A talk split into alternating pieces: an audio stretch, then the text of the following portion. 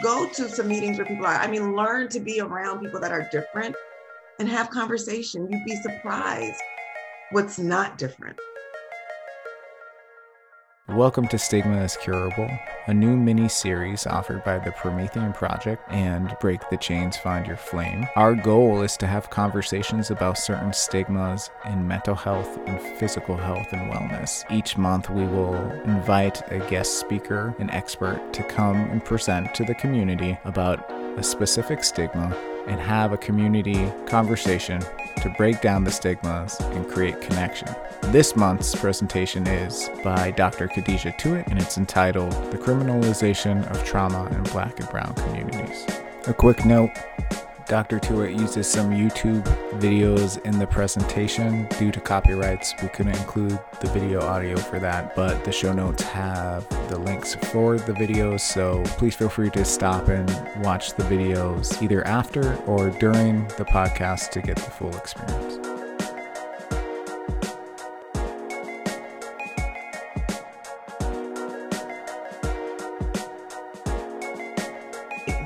Hello, Village. Thank you, thank you, thank you for joining us tonight. Again, my name is Dr. Khadija Tuitt. I am a psychiatric mental health nurse practitioner. Um, and thank you as we speak about the criminalization of trauma in Black and Brown communities. Um, so in order to do this, we must look at and understand some of the historical content of policing, um, draw some parallels to current policing tactics, and understand what trauma is and how it presents in Black and Brown communities. Um, this information, it is brief. It's meant to invoke some deeper thoughts and draw some connections um, into today's disparities and some of the thought process behind how we even got to where we are today. Okay, so let's take a little a little stroll down historical lane because if we don't understand the history, we're going to keep making the same mistakes. So the first thing to understand where we are today is to look at the road travel to get here. So the first form of policing in the South was known as the slave patrol, um, which began in the colonies of, of Carolina in 1704. So the patrol was usually volunteers made up of three to six men um, riding horseback, carrying whips, ropes, even guns, um, who are empowered to use vigilante tactics to enforce laws um, related to slavery. So slave patrols enforce slave owners um, control over the person and labor of their slaves by maintaining three primary duties. Um, so one was raiding slave dwellings, looking for weapons and educational contraband. So this is important to understand that people were not allowed to protect themselves nor educate themselves. So that's one. Two is dispersing slave gatherings. So there was no unity and no collective strategizing.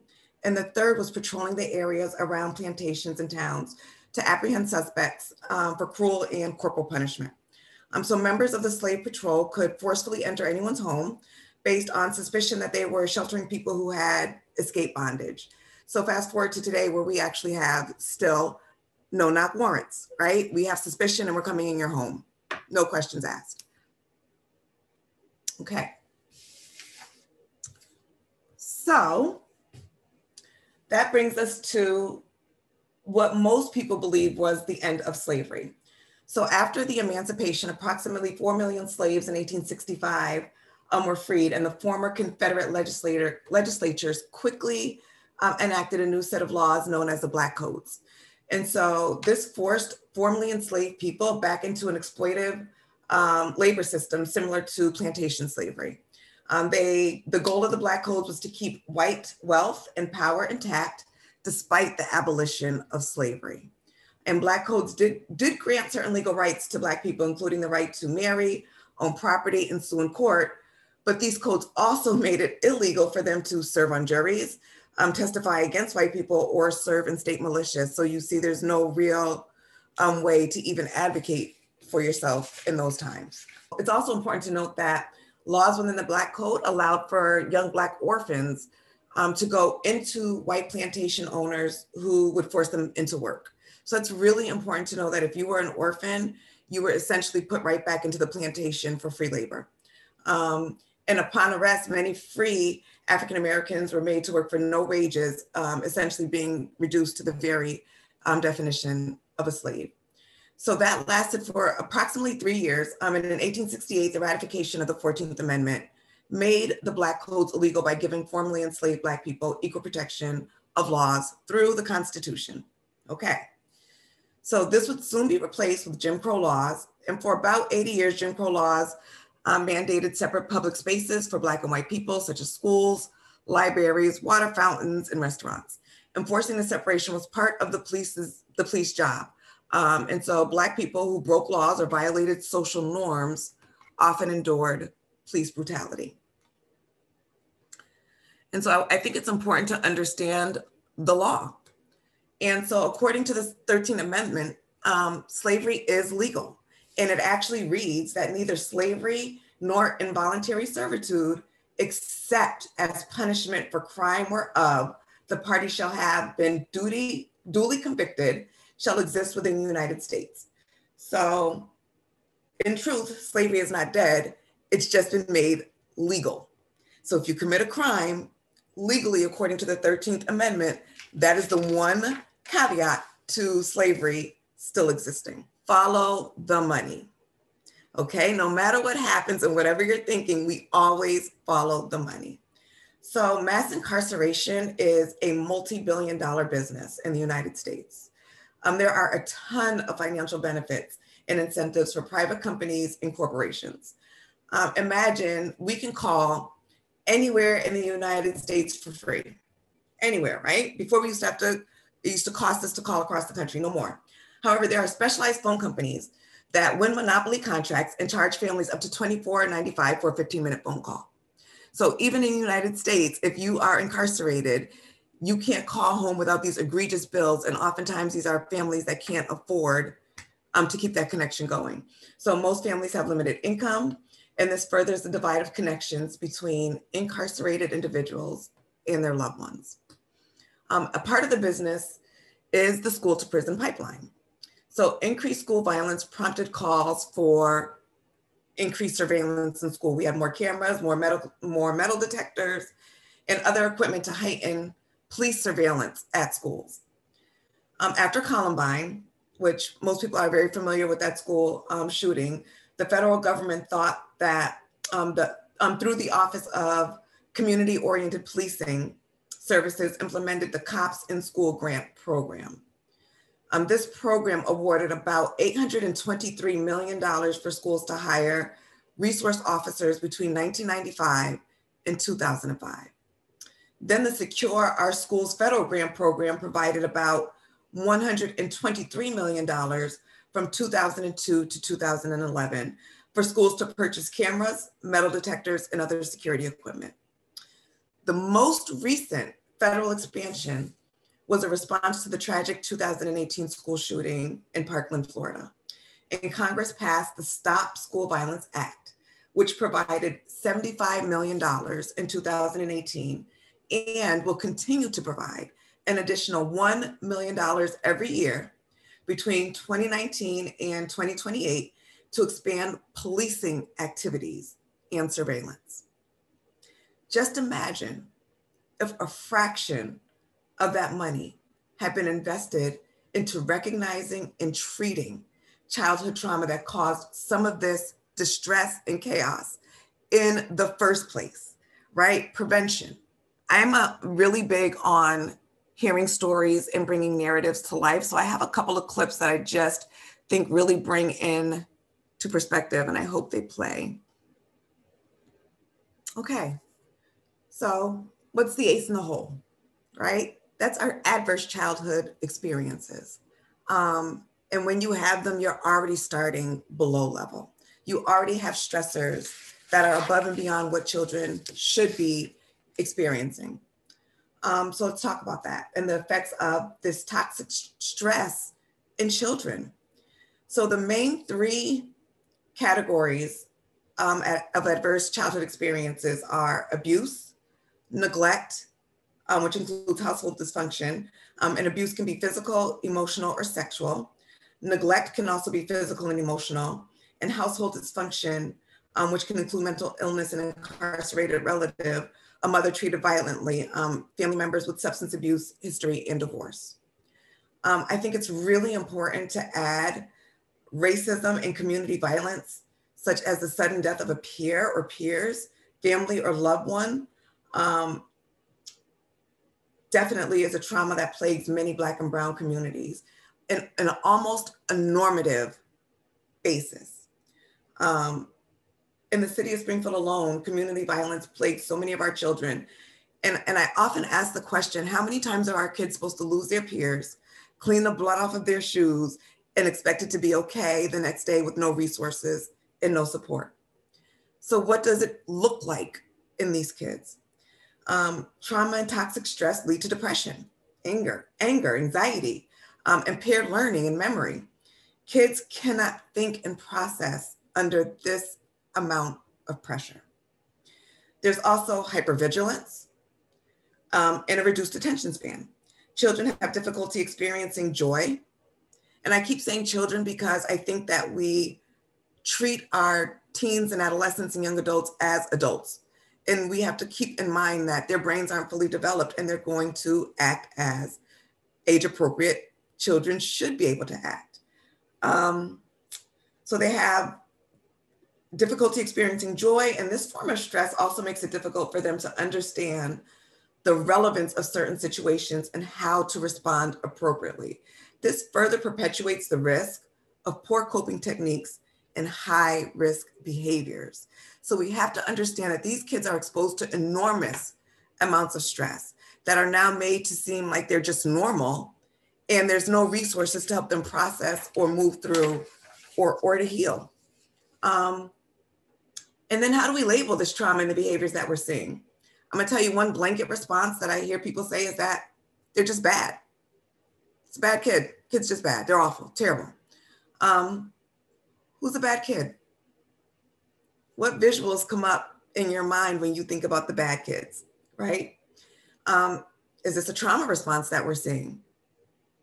You know, how do we how do we respond to the trauma? who and what supports are offered for these kids who are suffering, and which children receive recommendations for counseling versus detention, suspension, or other juvenile court interventions. How dangerous is it to the child when trauma and maladaptive behaviors are negatively labeled and treated accordingly? Because let's be honest, words matter. And what we say and how we feed our kids matter. And what we tell them matters. And so if we're not telling them what they're experiencing in a way that reduces the trauma, then we're perpetuating it. So this um, video I'm gonna warn um, is disturbing. It is a recent video from this month of a nine-year-old suicidal child who the family called for help. Some of you may have heard the story um, or seen the video, but I felt like it was important to understand the response to a nine-year-old child who is suicidal nine years old. And she says, they say to her, You're acting like a child. And she reminds them that she is a child. She tells them that you're hurting me. There's a dismissiveness and a desire that compliance is the ultimate goal. I would say that there's no parent. We would not be able to touch or treat our children that way when we have difficulty controlling their behaviors without criminal charges being pressed against us. So, and I'd also like to bring attention to trauma informed care where you have a male aggressively putting his hands on a child who is suicidal. So I just want to keep in, in frame the levels and the layers of the trauma that is, is being inflicted. All right. So this is another video, um, and it actually shows what's happening in a school um, with, with um, an altercation with students. So important takeaways that we should see that that young lady was unconscious and the ultimate goal was still to detain her, not to worry about her safety, not to assess for injury, detainment. And the reason was failure to comply. She's a, and again, she's a female, a young lady. That is abuse. I'd also like to say that the officer did a lot of good things and had some really strong things to speak to his character.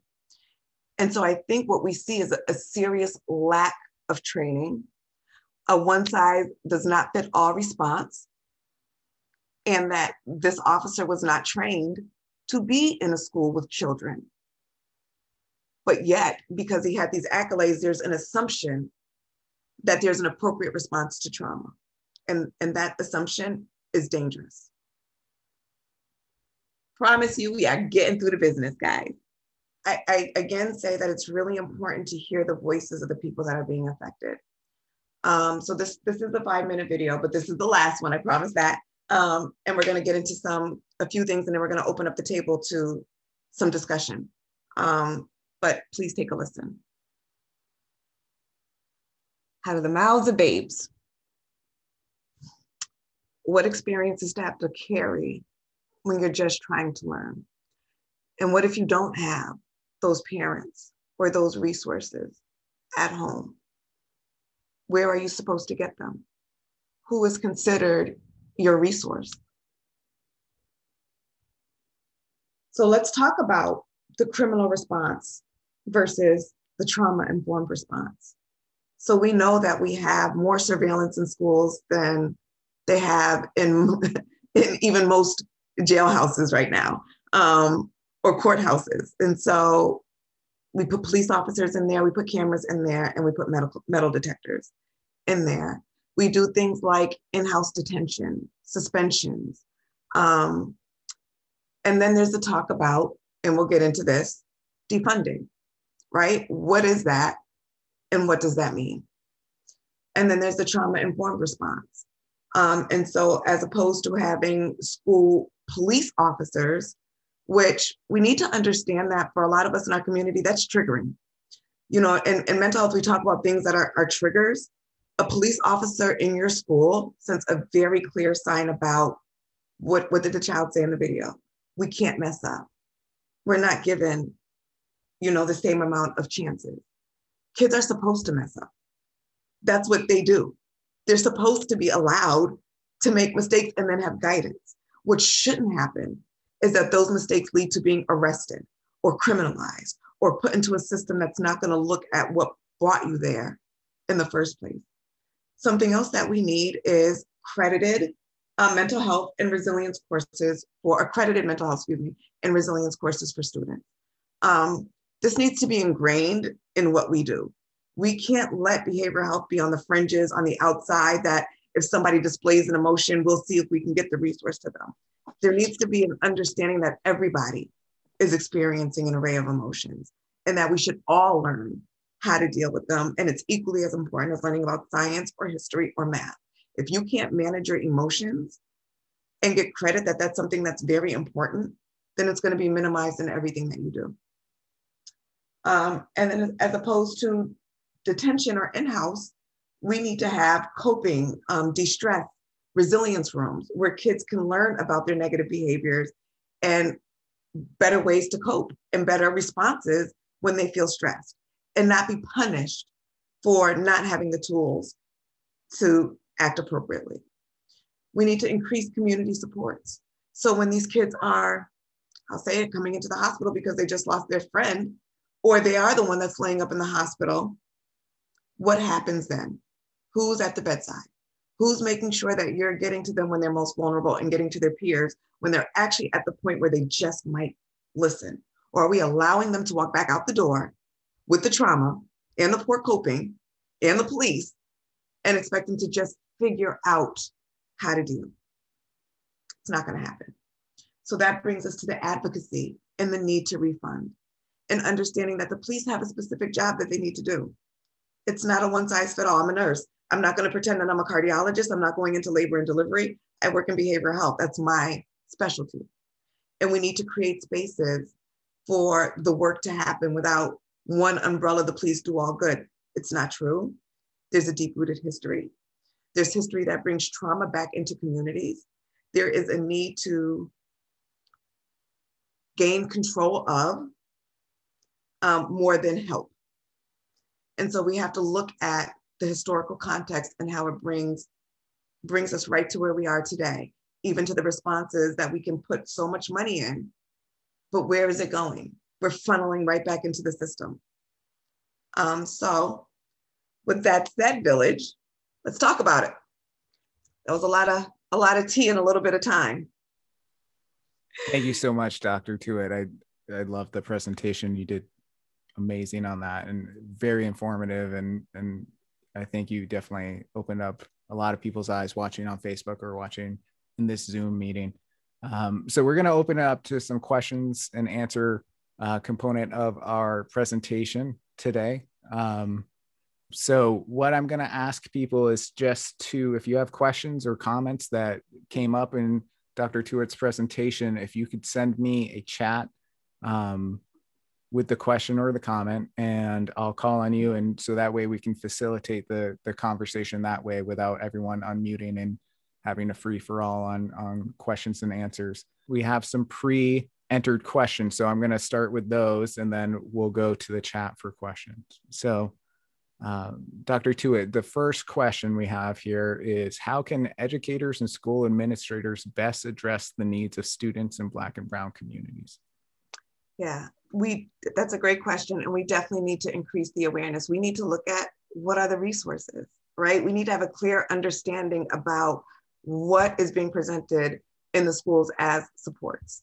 Um, we need to understand that if there's this much money that can be put into surveillance and officers, then where is the funding for the counselors and the supportive rooms? And so I think as educators, as healthcare providers, as good people, we need to understand that to criminalize the trauma doesn't help it. And so bringing those helpful resources, you know, I did a resiliency course with um, Central football players, um, freshmen who were at high risk for failing. And they learned um, how to write, how to express their emotions. We did yoga, nothing better than seeing the biggest, clumsiest football players doing yoga and loving it, right? Yeah. Because how do you know you don't like it? Did you ever do it? Or were you just told that you don't like it? And you believe what you were told because we tell them and they listen, right? Teaching them how to finger breathe. So when they're stressed out, they can put their hands under their desk and relieve their stress before they get up and do a presentation or before it gets bad and they react just giving them the tools and then creating space, inviting their families in. We are a village. And so we have this, this world where everybody has to work and take care of families, and it's impossible to be there. So if we're going to have tutoring after school, let's provide the meals. Let's invite the parents because I can guarantee you parents want to be able to support their kids. They just might not have the education to. So if you're going to teach, teach them all right? Invite the parents to come in with their kids. Maybe they will, maybe they won't. Maybe they'll learn something. At the end of the day, they can eat and go home and be a family and not have this continued pressure. But I think if we looked at our resources, we can come up with some solutions that are much more helpful. What is a counselor doing? How many students do they actually have? Is that a valued resource? Or is it something that's stretched thin that only the most critical people get? Where's the curriculum? Is this ingrained in school? Shouldn't we all be taking courses on how to manage our emotions? At, at every age and stage, that's appropriate. And so, why isn't this in every school curriculum? And so, I think that we have to advocate and not continue to just go along with what's been normal. Fantastic. Are you ready for another one? Absolutely. All right. So this is kind of a generalized question, but I think that it's the reason why we're having this conversation is how can anyone interested in helping help with this movement um, of decriminalizing trauma in black and brown communities? So I think we all have a voice and we need to use them. We need to understand who our elected officials are.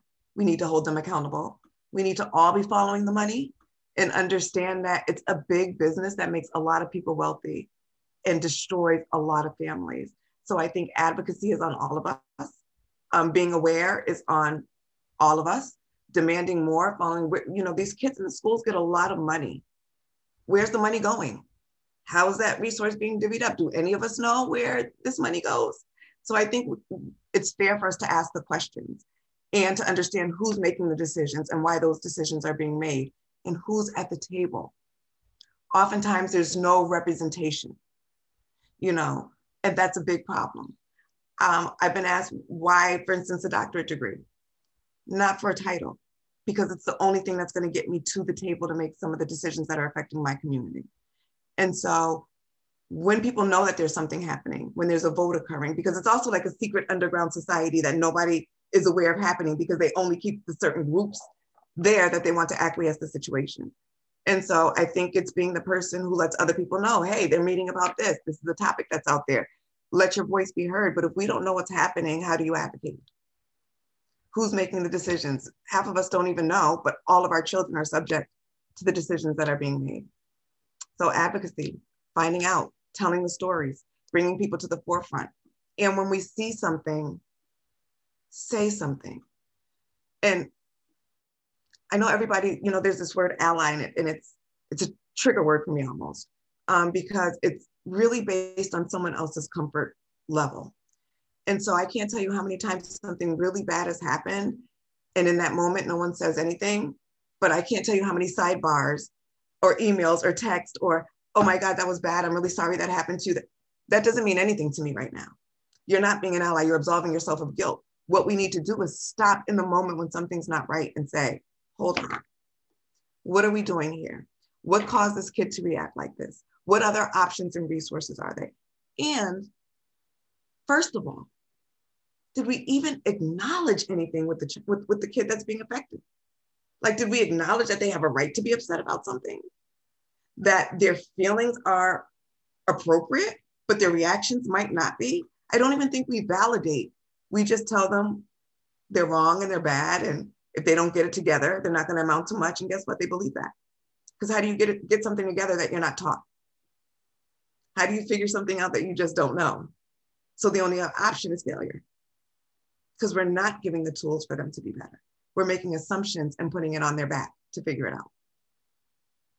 The next one you you you kind of spoke to in the presentation, but I think we can expand on it a little bit more um, it's talking about why so many survivors of trauma that this person works with are involved with the legal system as defendants. So I know that we had talked about ACEs and the school to prison pipeline. I think this question is kind of expanding out from there of, of just more of a generalized um, concept and then also talking about adulthood and what that looks like as well. So anything that's not treated or taken care of just gets worse. And so early intervention is critical. You know, we have kids' personalities are developed already by the time they're three or four. We teach them little things very young, sharing, you know, being nice, being patient, waiting your turn. I think that somewhere along the line, those things fall through. And I think depending on who you are and what people feel about you from their own um, background or history, or awareness or lack thereof brings things to the table. And so there is a lack of tolerance um, and irritability. There's, uh, I just want this problem to go away. What we're not seeing is the compassion. What we're not seeing is people asking the question, the why. What is going on? What is this pain or this reaction that I'm seeing, and how can I help? And so, and then where do where do the kids go? So if I have a kid who's acting out and I suspend them, or I expel them, or I put them in detention, they're just over there out of my way, right? Nobody's helped them. That's how they're going to see themselves always. I'm just going to be removed, whether it's from institutions, systems, society, because no one stopped to give them the tools that they needed to be better and to heal. Um, so it starts with every intervention, every interaction, every outburst. There need, the time has to happen to pause like the the knee jerk reactions that we have are punitive and if we say is this punitive or is this healing if we really asked ourselves we might dig a little bit deeper with the resources and the um, things that we do to help people Great. We actually have a, a, question from the chat. This is from Daniel. So, so Daniel, I'm going to pass it off to you, and you can un, unmute and ask Dr. Tuitt. Uh, Dr. Tuitt, I wanted to know, uh, so as we watched the videos, uh, the, the response the police had appeared pretty consistent with their training, um, which, you, which you spoke to. Uh, my sense is that uh, it's unlikely they're going to be able to broaden their skill sets uh, either broadly enough or deeply enough to effectively intervene in those situations. Uh, certainly, they can expand to some degree, but but not as much as maybe others. I guess I'm curious if you have some sense of what might be an effective means to advocate for uh, getting more mental health practitioners or crisis responders to be the people intervening at those points. Yeah, I, I think it's really multi layered. I think that we need to really pull back and take a look at our systems. I feel like, first of all, let me just say that I feel like our police have gotten, um, have not even gotten a fair share. I think that it's unfair to expect anyone coming out of high school without a degree within six months to now be patrolling communities that they're not even comfortable being with people they're not even comfortable being around. And so, first of all, I think that if we're going to have police officers in the community, I can't be a nurse in six months. We shouldn't have officers on the streets in six months. So the, the whole training and philosophy of policing, with all this money that they can have for surveillance, let's defund some of the surveillance and put it into adequate training and then have officers that it's not a blanket. So you get a call, there needs to be teams that respond to certain calls. And based on those calls is who else should be partnered in the response. If I'm being told that there's a nine year old suicidal child, then that should be a mental health response. You might have an officer there to assist, to support, but your lead would be different and your training would be different. And even the officers there would be trained specifically in mental health versus somebody's robbing the bank. Those officers were specifically dealing with robbers. That's what they do. And so I think that they need that training. And then we need different resources period. We need to normalize mental health so much that it's abnormal not to be getting services. You know, it's abnormal not to be counseled or to be talking to someone. And so we really need to flip how we look at things and what's normal, what something must be wrong with you if you, and then what our response is. So, yes, do I want to see millions of dollars every year going into hiring more police officers? Or do I want to see millions of dollars going into resiliency rooms and counseling. And maybe there's therapy that happens on a normal basis. Maybe that is part of the curriculum where kids have to get counseling. And so the time is etched out to make sure that it does happen and it's not this thing in the background that if somebody is so distressed that we might have a counselor who's got X amount of students already and they can't really give that kid what they need. And so those are the resources that we just don't have, but we should. And I think people need to understand that it's financially feasible for a lot of businesses to send kids, just like they did when you were orphaned, to work to keep white wealth going. And if you really want to even dig deeper your jobs, I mean, if you can work and make jeans for 10 cents or there, there's your jobs are in the prison system. All of your jobs are being manufactured in jails for very cheap. And so it's a big business that's affecting certain groups disproportionately, as it always has. And we have to look at then and look at now. Resources haven't changed. It's been police to control then, and it's police to control now. Does that make sense? Did I answer it? I'll take it. Yeah, you you definitely answered that one. Uh, we have we have a question for Emily. So, Emily, if you want to unmute um, and ask Dr. Tuitt your question. Hi, Dr. Tuitt. Can you hear me okay? Yeah, thank you. Okay. So I don't, this is kind of an odd question. Um, well, first off, thank you for um, your presentation. I found it very eye-opening. There were several things that I just, I didn't, I didn't know. and um, I was kind of shocked to learn about. And um, it's just pretty incredible what still goes on. Um, but a question came to mind from the Mouths of Babe, Babes video, and it was a little bit like guilt inspired because I'm definitely um, been known to feel like I have to cross the street when I'm alone. Um, but I feel like it's more as a woman and feeling vulnerable. Um, and it it's you know it doesn't really I don't I don't think it has so much to do with skin color. Just as like oh there's a, a man who's like the way he's posturing. I'm like do I you know am I safe?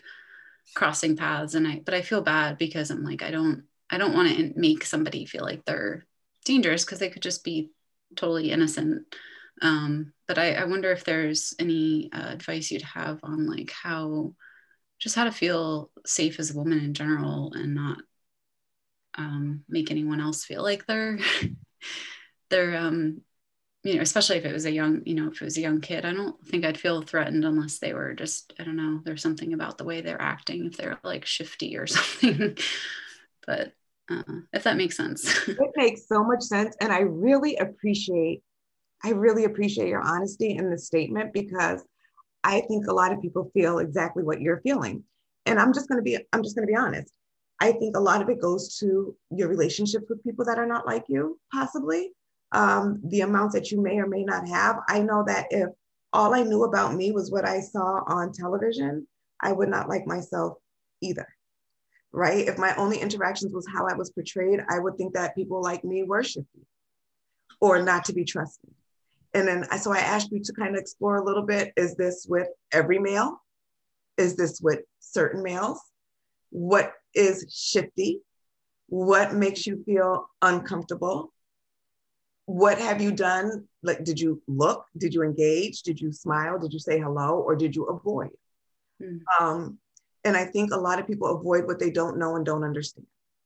And I think that words like shifty, not trustworthy, sketchy get applied to people who are just doing normal, everyday things. But because of the way they look, those assumptions become very dangerous. Mm. And so just like you see the kids, I'm just being normal. I can't go, my hair is a representation. My hair makes me look like a thug. I got suspended for dreadlocks. I can't be the valedictorian because I have braids.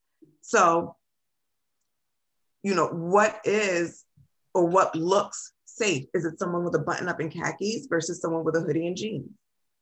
And why did you draw I don't feel safe as a conclusion? You know, were they with friends? Were they laughing and joking with each other? Were they socializing? Were they looking at you in an aggressive way? Were they making comments toward you? What assumptions did you make that might have caused you to react in a certain way because of what images or stories or things you've heard? And this is why I use the video so that there is a humanistic approach. It's one thing like if we say the homeless homelessness is horrible. We all feel like homelessness is horrible when you say, my best friend ended up homeless. That has a different feeling. It has a different understanding. It has a different layer to what you want to do to make change or to help or to support. It makes people real.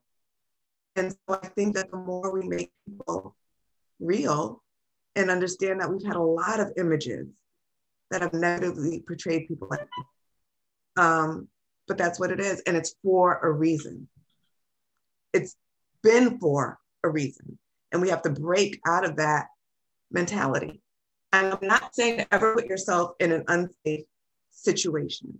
I'm saying check your gut, check your assumptions, check how you're feeling versus what you're actually seeing, and does it make sense? Yeah, um, yeah, I really, I really appreciate that, and that definitely um, clarifies things for me. I think I have definitely made judgments based on the way people are dressed, especially if they're like wearing a lot of the like the the rapper outfit basically. like I, I don't it is hard. Like I didn't I grew up in a pretty pretty white school and um, we had um, had a lot of um, had some it, was a community where there were some immigrant workers and so we had um, there were people you know Latino origin um, but I think I had I had one you know, one girl um, that was of color that was I was friends, you know, good friends with, and she, honestly, she she had white parents, and so she act, mm-hmm. acted very white. I don't, yeah, yeah, I didn't really, um, yeah, I don't know a lot of people that, um, yeah, and that becomes just, yeah, right. it's hard. Right. It's hard. I know I definitely made made stereotypes and something I want want to change. Um, but I guess when I was saying shifty, I was thinking like um, in, Nor- in Northampton, when I lived there, we would be walking um, after dark and there's a lot of, um, you know, drug addiction and uh, definitely home, you know, homeless people. And I just, not that I think that they're more of a threat. I just don't know a lot about when you know people are under the influence of drugs. Um, how. But that might be a good place to start. Yeah. If, you know, that's a great place to start because then maybe you'll know what's under the surface and it doesn't come from a place of fear. And I do know that looks and, and imaging matters. I'll tell you, I've been told many a time, you don't look like a doctor. I love that statement. I, I love it. I will wear my clothes, my urban all, all day long because, yeah, this is what a doctor looks like. This is representation. I still, when I hear the word doctor, think a white man's walking in the room automatically. It's like, oh, it's somebody else. But if they say Dr. So and so, first image, white man. And so I think the more we work to, to shift that narrative and to acknowledge that we fear what we don't understand. And so the only way to, to dispel that fear, uh, because a lot of times it's not even rational, is to get to know people. Go volunteer at a shelter. Go, go to some meetings where people are. I mean, learn to be around people that are different and have conversation. You'd be surprised what's not different. Emily, I just want to take a second to thank you for being open and honest and mm-hmm. sharing with us because that's what it takes to have these conversations. You know, it's it's uncomfortable at times and you know, a lot of times we are guarded and afraid to make those statements and you did fantastic and thank you for sharing that. Quick little side note to that too. Next month in March, our stigma is curable presentation is going to be on addiction. So if you want to follow what Dr. Tu- Tuitt said and, and kind of check it out, you're more than welcome to come and also experience that. Beautiful. Great. Thank you. Um, okay. One last one, unless we get any more in the chat, but I think this is a really good way to end the conversation. This was in the forums. Someone wrote this question. It says, Why are you so dope? because struggle builds character, baby. Been there, done that. I was those kids. Okay. I was the one who didn't have the resource. I was the one who was hungry, who was, you know, waiting for people to throw out their food by the garbage can. You know, I was that person. And so I get it. I'm the felon. I'm the, hey, Emily, I'm your thug, just so you know. I'm that person, right? But I'm also the one who somebody breathed life into. I'm also the one who told me that I am not a product of my environment. I'm also the one who someone said, get out of the passenger seat and drive your own car over here. So somebody also watered me when I thought I was a weed. And those things are life shifting. And it might not be in the moment, because I can tell you, I was watered, but it didn't, it didn't resonate at the moment, but it comes back. And you do remember your value and you do remember your worth. Um, but it wasn't because I pulled myself up from any bootstrap, it's because village. And I'm a firm believer in village. There's some people around me who showed me my worth when I didn't see it myself. And then we pay it forward. And if you pay it forward, you're just like automatically dope because it's just a thing about it that, like, you know, you just can't go wrong. I thought you were, I thought you were just gonna shrug that one off, but you made yeah, it you know. very, very on point. All right, so I just want to take this second to thank you, Dr. Tuitt, for coming in and in opening this dialogue up, talking about Village. And there are a lot of resources that are in the slide that I'll send out to everyone in an email, so you can check out any of those resources. If you want the videos, you can check them out on that. And there are a couple other uh, resources that are out there in the community that I can also share with you if you're interested. So feel free to send me a message, and you know we'll just create this email village of sharing resources to do the work and continue the work on. So awesome. Thank you guys for showing up today and, and partaking in this. And that's what we need. So uh, I just feel so much grace and gratitude to you all. So thank you. Thanks, guys. Appreciate the village talks.